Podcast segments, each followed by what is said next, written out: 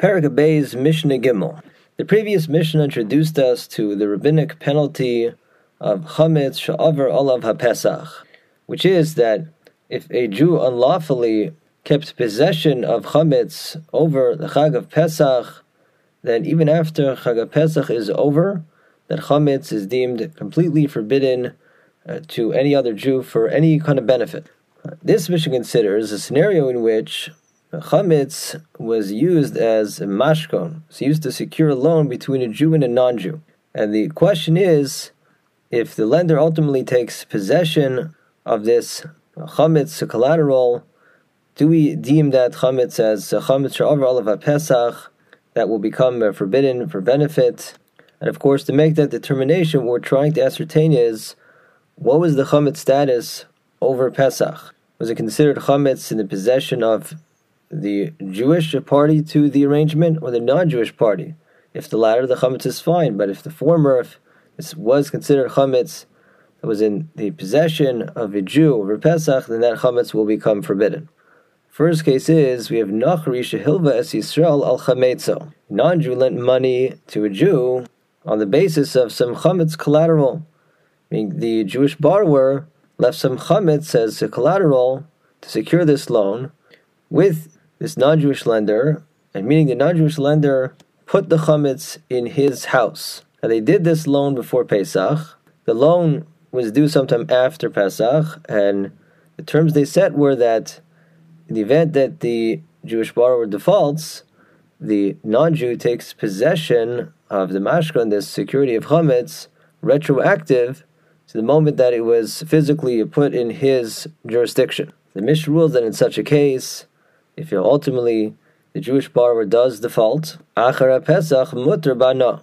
After Pesach is over, the chametz will be permitted for benefit, because being that the Jewish borrower defaulted, that you triggered the stipulation of the loan, which put this uh, chametz retroactively into the ownership of the non-Jew before Pesach started.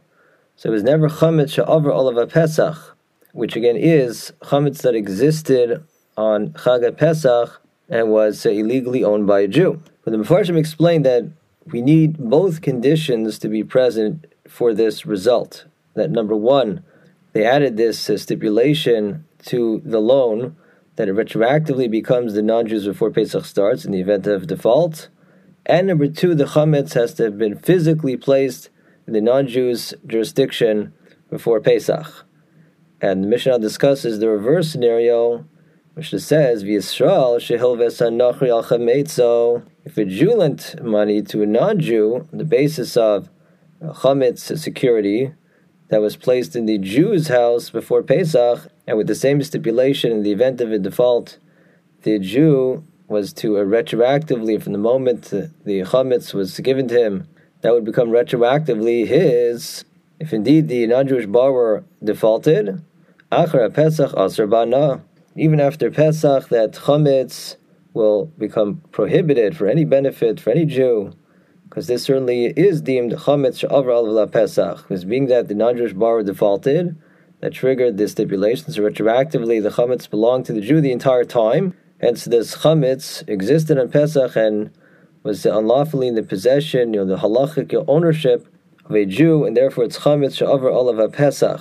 So it will become forever rabbinically forbidden for any benefit.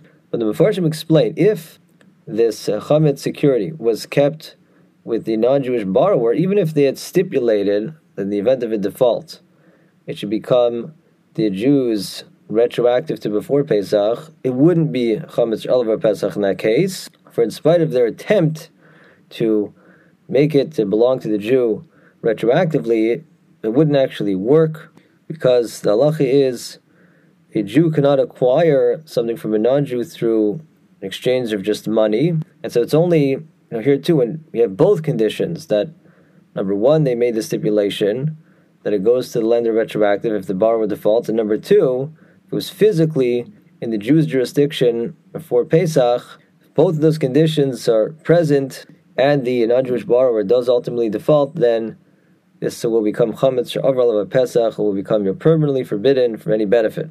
Per the rabbinic decree. The Mishnah presents another teaching that is that chametz shenafla olav mapoles. If a building collapsed on top of chametz before Pesach, say if chametz under a bunch of rubble, areyu. That chametz is deemed as destroyed. Halachically speaking, it's considered gone, so it's not necessary to you know, get a bulldozer and get to that chametz to physically destroy it, to do bedikas chametz on that. Rather, being that it has a bunch of rubble on it, it's considered destroyed. So really, the person doesn't have to worry about it at all. But the Rabbanan said that he should still also be mevatel belev. He should, in his heart, say it's batal like the dust of the earth, due to the possibility, however remote, that the chametz will will turn up on Pesach. So you should you know, do the mental nullification a Tana here you know, further defines this halacha that you know at what point is it considered buried in a way that it's considered halachically destroyed. Rabbi Shimon Gamliel Omer, he says the definition is kol. If the chametz is buried to the point that a dog would not be able to retrieve it, which Gemara says is at least three tfachim deep, then the above rule applies. It's kamivoar. It's as if it's destroyed, and there's no obligation to actually physically get that and destroy it. But if it's so close to the surface of the ground, well, then already that's considered accessible, and therefore it's like any other chametz where the person does have an obligation to physically get rid of it.